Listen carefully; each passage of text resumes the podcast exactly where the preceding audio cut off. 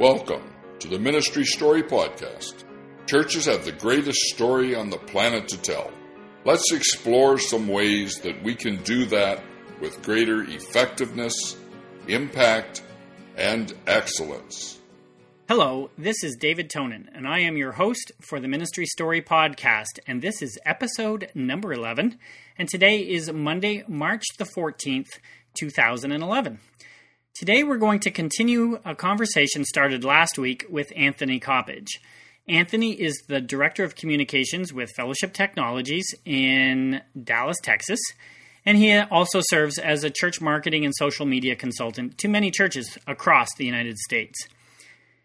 Earlier this year, Anthony wrote a blog post about his experiences interacting with Disney as he booked a family vacation in Orlando. And so just so that you can get the proper context, I would encourage you, if you didn't listen last week, to go back and pick up that piece first, just so that you have the full picture of what he's sharing in his conversation with me. Today, we're just going to pick up a little bit more and learn a little bit more from his wisdom as to how a church can create a more impacting experience for the first time visitor and sort of replicate some of the experiences that he had and that I've also had actually when I went to Disney in Orlando. So grab a pen, make some notes, and see if there's some way that you can apply personally some of the insights that Anthony shares in today's conversation. Enjoy the show. Now, the third piece you've sort of touched on a little bit, but the third uh, comment you had in your post was that you need to deliver what you're selling. So yeah, smoke smoke what you're selling is another way to say it. Well, but I don't know how many churches like that one. But it's you know, it's I thought it was clever. Yeah, yeah. So what did you mean by that? Well, you what you say has to match with what you do. There's a saying that I don't remember who said it. I apologize. I'm, I'm failing it to remember names right now. But your actions speak so loudly, I cannot hear what you say. And um, so, if if what you're seeing is one thing and what you're hearing is another, there's a lot of dis, disconnect. Uh, Westboro Baptist Church is a church right now that is um, interrupting and really being disrespectful of military funerals, saying the reason um, that your son or daughter died is because God's punishing the U.S. military for allowing gays in the military. Look, uh, there's a whole biblical discussion on homosexuality, and it, it's very clear what the Bible says about that. But this is not an honoring way to handle this, and it certainly isn't the kind of thing we see Jesus doing. So there is a church that says they're a Baptist church, they're a church, and they're acting like a divisive member of the community. They're not being um, encouraging and they're not helping, you can speak the truth, but you must speak it in love.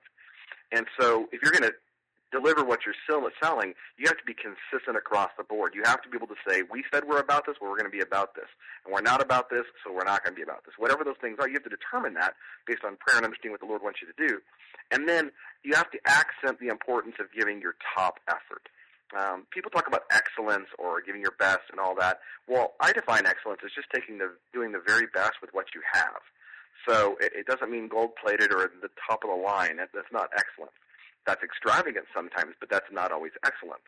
So you give your top effort. You do the very best thing you can with what you have, and you do it with excellence consistently, not just once in a while, not just when it's a new year, not just when you're in a building campaign, not just when you're at a community event. You're always giving that top effort towards the things that you are about, what your church is distinctive about, and you consistently reinforce and recast that vision because people need to hear the vision again and again and again, even those closest to you who are the core and committed members of your church.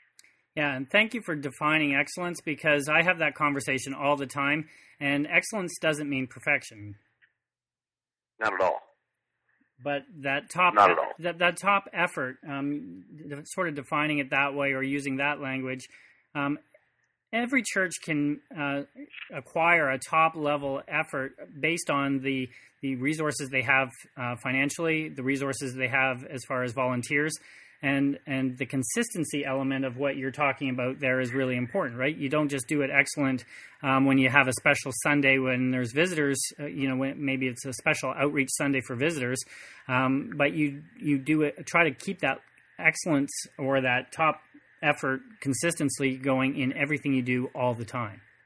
Right, and specifically to that point, David, is um, when you do have a big attendance Sunday, you know, you got the Lillian um, um, uh, poinsettia crowds, right? You know, you've got Easter and Christmas, and people that'll come those twice a year. Well, what churches put a ton of effort in that and really do big outreaches.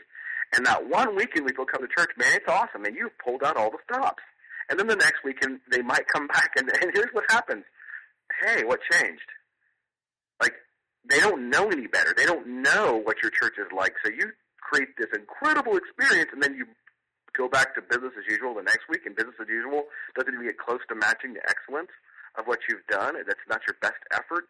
Um, man, I would rather you not do anything, not make a big deal out of it, and have a normal weekend, if you will, mm. and do a big push, but don't change anything because at least you're consistent. Right. But I think the better thing would be to be how do we be about excellence every weekend? How do we do that? And um, you know, in the article, I talk about that a little bit. Right, and and that transitions nicely to your fourth point, which was consistent impressions.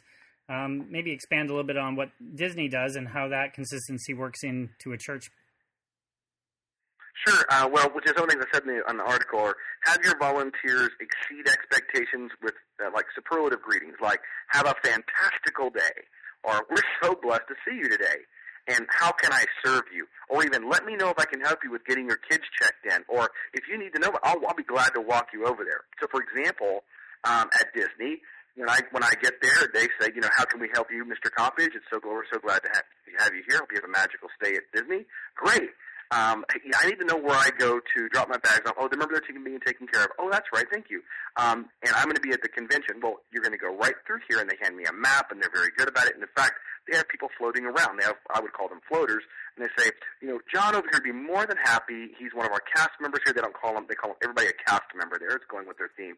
He's a cast member. He'd be more than happy to take you there, and they will personally walk you places. Hmm. This is something I've said churches should do for years it's great to have a greeter at a front door, a series of greeters, so that you can have that consistent. Someone's always standing there and welcoming. Then it's great to have people that their job is to float. And what they do is they hang out right behind the greeter so that when someone says, hey, they know, hey, you know, they got a name badge. Hey, John's going to come over. Your first time here, we're so glad to have you. If you want any help, you know, John can walk you over, or Sally can take you over to the children's ministry, and uh, we can take you over here to the information area. Whatever it is, or we'll be more than happy to get you a seat in church, and whatever that looks like, you, you you're on it, and you're creating that that great experience that is, man, these people are really nice. Uh, I've been, like I said, to over 500 churches, and the contrast between Disney and this was significant because at Disney, you didn't go anywhere without people making eye contact and waving or saying hi and how are you or I have a magical day. I mean, it was just constant that you saw that. And it was very consistent. I don't care what their role was, from the people who were wait staff at the restaurants to the concierge to the check-in to um, so the people doing the, the, cleaning the bathrooms and doing the trash. I mean, they were they were all making eye contact and all greeting, and that's just a training, right? Now they're being paid to do that. I understand that, and people could say, "Well, it's easier when you're paying people." It's easier when people believe it, though. So if if they're genuine, if they really love being at church and they want to serve in some way, and they're outgoing people, they're ideal to put in these situations, and they'll be better than paid staff. They don't have to do it; they want to do it. And so when when you walk people and you take them somewhere and you create those um, those experiences, it's great. I've been to churches, David, where I went to one church where I walked in. Of course, I'm acting as a visitor. I have no identification that says I'm a consultant from out of town. And I walk in, and I'm not greeted. I, I have to open the door. I open the door for someone else, and I say hi to them. I'm a guest, and I'm saying hi to people, and I let them in the door. And I go inside, and no one's there to greet me. There's, you know, no coffee. There's no clear signage. I get to the door and I interrupt, apparently, two ushers standing at a door handing out bulletins. And they're clearly in a, a discussion about sports, these two guys. And so I said, good morning. And they look at me and he goes, hi. And he hands me a bulletin. And then, I mean, with before his hand is off the bulletin, his eyes are already back on the other usher and he's continuing his conversation. And mm-hmm. completely ignoring me almost. I, I was blown away that, that someone would just completely miss the point of, you know why you're standing here, right, dude? I mean, it's, it's not just the bulletin in your hand. I could grab that off a table myself. Um, so you have to create that consistent impression from the website, from a phone call, from a meeting, so that your your people know to share. This is what our church is about. We so want to invite you if people don't feel that way, if their membership doesn't feel like someone have a good experience, guess what? They won't invite people. That's right. But your people should be the greatest inviters. They should be the greatest front uh, for your marketing efforts, if you will, in, in your community because they should be excited to have people come. Because if they're there, it's because they found something real and genuine and exciting. and They want to share it. And man, how could I hold it back? I tell people about my church all the time. It's, it's to me, I always say, Gateway is the, the healthiest, most balanced church I've ever been to in my life. You will love it.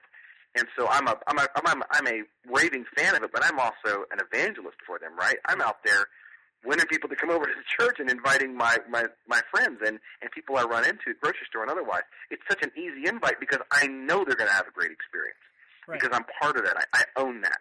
Right, and you own that though because you've seen consistency in the ex- in the excellence and the programming and and the all of the things we've been talking about. You see that in your church, so you have the confidence when somebody com- that you invite comes that they're going to experience that. Absolutely, David. And, and, and a key thing too that I made a note on here was that you you mentioned about the training, and I think churches don't realize that they do have to train their volunteers a little bit to to help them see what we're just talking about here. And because if you start throwing around um, terms like "have a magical day," I mean, you wouldn't necessarily do that in a church. But if you're asking, "How can I serve you?" I mean, there's a there's a real balance uh, to come across with sincerity. And um, absolutely, and the only way that's going to happen is if you train people and if they're enthusiastic, um, and, and, that it isn't a forced uh, way to talk or a forced way to serve, but it is something they're doing truly out of the naturally. Exactly, right. exactly. The final thing you said was have a heart. What did you mean by that? Um, well, what I, I can repeat some of what I said in the article. It's, if we share the heart of our church and consistently remind our volunteers and staff that this may in fact be the only chance to meet someone in need or help them when they're nervous about attending for the first time, well, then the role suddenly shifts from this being a job to being a joy. Hmm. I should have a heart for my ministry. I should believe in it and want to share it so that when someone comes to church, I want them to have a great time, not entertaining. I'm not looking for them to be entertained. I'm okay if that's part of the experience. Nothing wrong with having a good time at church. I'm saying that they feel welcomed, that it's they're not an outsider. They're just welcome home, right? That it's this it is we're so glad to have you. I mean, you can get sappy with this and be weird about it, but I'm just saying if people understand and they believe, because the leadership is saying, guys, remember today when you get out there, there's going to be somebody who's it's a first timer, and they're going to be nervous. And you know what? They may have had a fight in the car. The husband may or may not want to be there. The kiddos are probably scared to be dropped off. We've got to make it really, really enjoyable and feel very safe and very secure. And we're going to just lead them to a great experience today. And use every Sunday, every service, you're telling your people this because they need to be reminded that, oh, yeah, that's why I'm, I'm not just showing up because I volunteered for something. Uh, I'm doing this because it's, it's in my wheelhouse. And, to that end, I really feel like churches should be leveraging some sort of gifts assessment um, tools and maybe even spiritual assessment tools to figure out where they where they fit. At Gateway, we do this once you go through our membership classes and you become part of it. And you then you can discover your your strengths, and they go, hey, you it looks like based on these things, you might be interested in these opportunities. And we we make it easy to transition them from okay, I'm getting involved. How do I get involved? Well, I'm going to be involved where I naturally would have a chance to do well. And, and if they don't, we don't force them to stay there. It's key, though, David. It's key that that heart is genuine. It's not genuine if you're having to do something. It's genuine when you want to do something. And so that's where, as leaders, we have to be very intentional about helping find out where people are passionate, plug them in, and let them serve in a, in, out of their heart, their desire. And so that becomes critical in training, but it's also critical to recast it every time. This is why so proud of you guys. So glad you're here. Thank you so much for committing to this. The Lord is going to bless your effort. That you are doing this is significant in the life of someone today. You never know what's going to happen. And that kind of attitude from a leader to their people is going to just foster over time the consistency of I remember why I'm doing this. And certain people are going to be better at other things than others, and that's okay. But we're going, we're going to try to find to put people and right fit them into a ministry area where it's in their wheelhouse, where they are natural and it's easy and they can do it, and it's not something they've been asked to do because oh we have a need for more nursery workers or we have a need. Look, you always have needs. People never give to need, by the way. If they gave to need, you would never see the Salvation Army ringing bells at Christmas because they want to be taken care of, right? right? People give to what they believe in. So you can either believe, you can give out of compulsion. I, I feel guilty. I've got a nice house and my life's not so bad. I've got a job right now in this economy. Yeah, I'll give some money. That's not bad to do that thing, but it's better to say I can't wait to support someone. I can't wait to give to do something. And it's true also in our time. I can't wait to serve in this way. I'm excited about being here this week. I'm excited about doing these things. Whatever that is, whether that's behind the scenes or in front of people, or even if it's not on a weekend. Some people do a lot. I do a lot of volunteering in my church um, in leadership teams with staff, and that's during the week on weeknights. And I get off work and sometimes go over there, and, and that's that's a natural thing for me because of my experience. It's, it's helpful, and I love serving that way.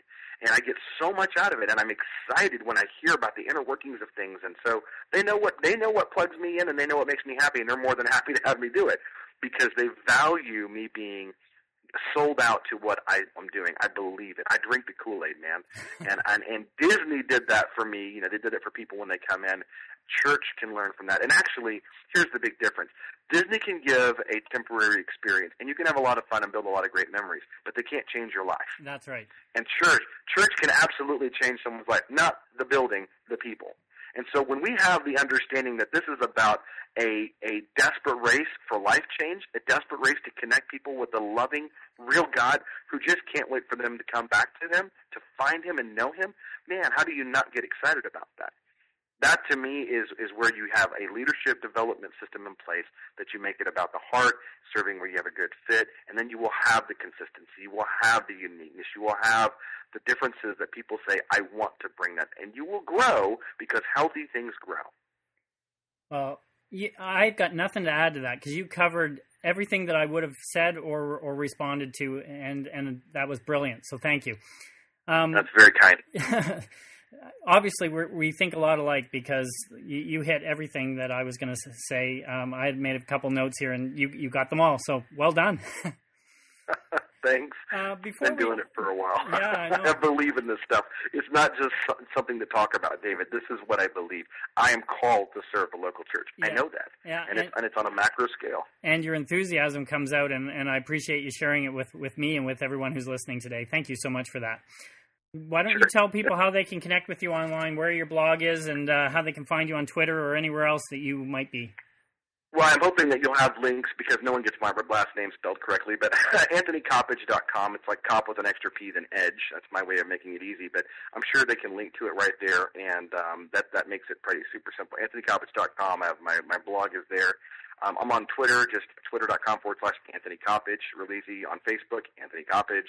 I tried to make it simple for people to get in touch with me, and um, and I will, uh, and I love what I do. Great, and I'll put those links, like you suggest, in the show notes, and uh, hopefully, maybe sometime down the road, we can have a chance to not only meet in person, but maybe we'll have a chance to also record another podcast because you've written some stuff on Twitter uh, on why that's important for churches, and you have a real passion of integrating technology into the local church. And I think you and I could probably uh, fill up um, a couple hours just talking, and we've already blown through over 30 minutes. So, thank, wow. Thank you so much for your time today. I really appreciate it. You're welcome. Blessings to you. Thank you for joining us for today's Ministry Story podcast. Feel free to post any comments you may have on ministrystory.com. Our podcast theme song is Could This Be the End of the Hiding by The Contact, who can be found at thecontactmusic.com. Please join us every Monday for another inspirational conversation designed to increase ministry effectiveness as we share the greatest story ever told.